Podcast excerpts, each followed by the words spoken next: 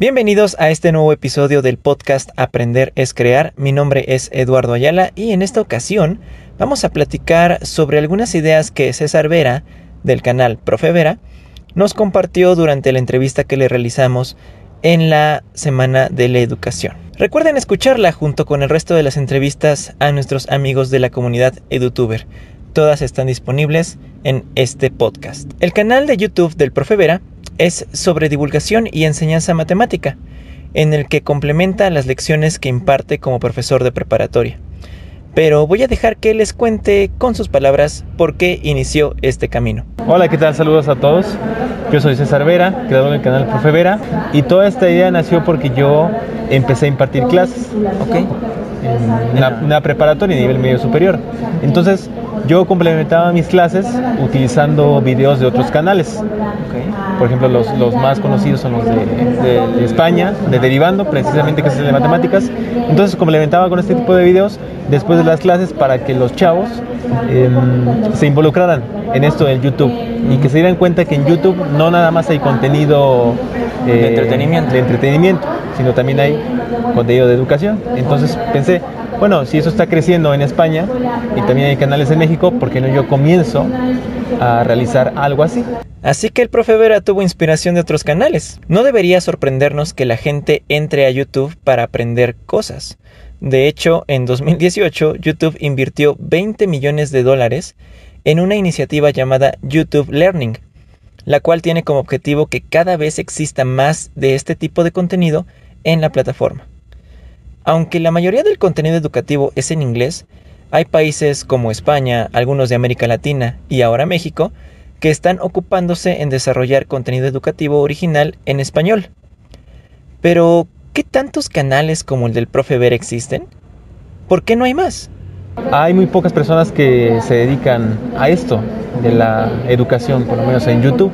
Entonces, primero es la cuestión social. Por ejemplo, los familiares cercanos, eh, mis compañeros de trabajo, inclusive cuando yo subí mi primer video, tenía esta nueva idea, como que te veían raro. Ok. O sea, como que ¿para qué está haciendo esto? ¿Qué va a lograr? Entonces es uno de los primeros obstáculos. Pero poco a poco cuando vas creciendo paulatinamente, eso ya cambia. Entonces ya no te ven tan raro, digamos, ¿no? Ya está Depende también, exacto, ya les gusta. También no sabía mucho esto de, editar, de que el, el, video se vea bien, se escuche bien, que tenía dificultades en eso al principio, pero ya poco a poco vas aprendiendo y te unes a una comunidad. Yo contacté a un profesor que se llama el profe Luis, es el profe Luis de matemáticas de NESA.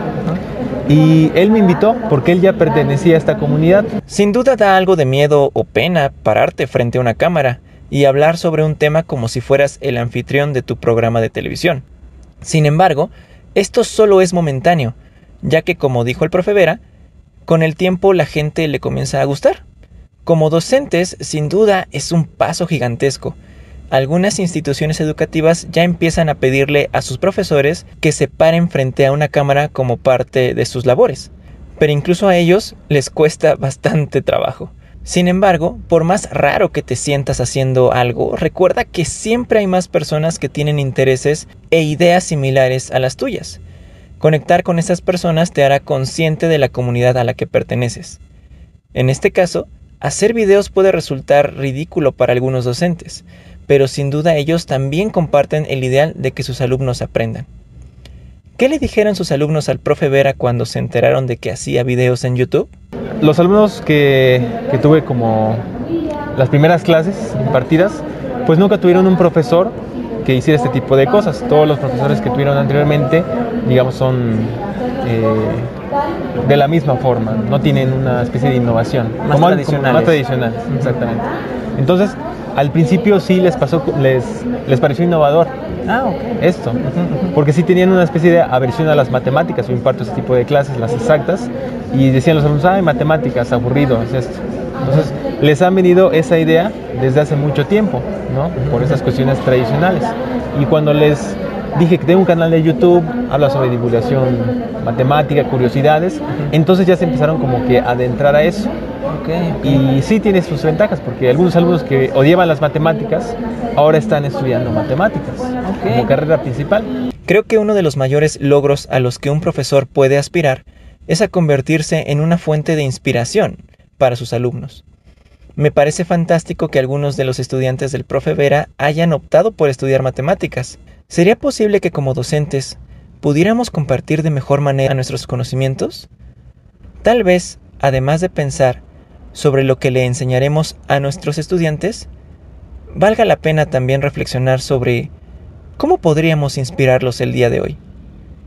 ¿Y tú, profesor, docente, qué opinas?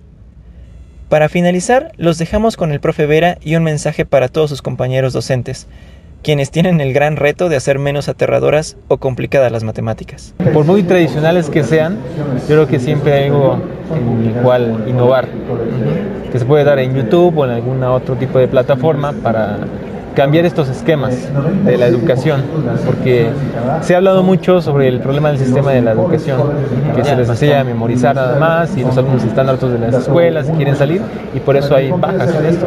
Entonces yo les doy el consejo de que traten de innovar, por lo menos en su propio contexto. Si no es con videos de YouTube, por lo menos de otra forma, eh, para que los estudiantes se sientan un poquito más cómodos, menos aversión a las ciencias.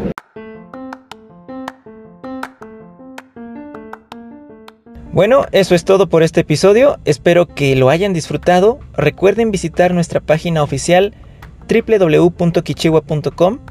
Eh, recuerden buscar en redes sociales a César. Lo encuentran en todas las plataformas como Profe Vera.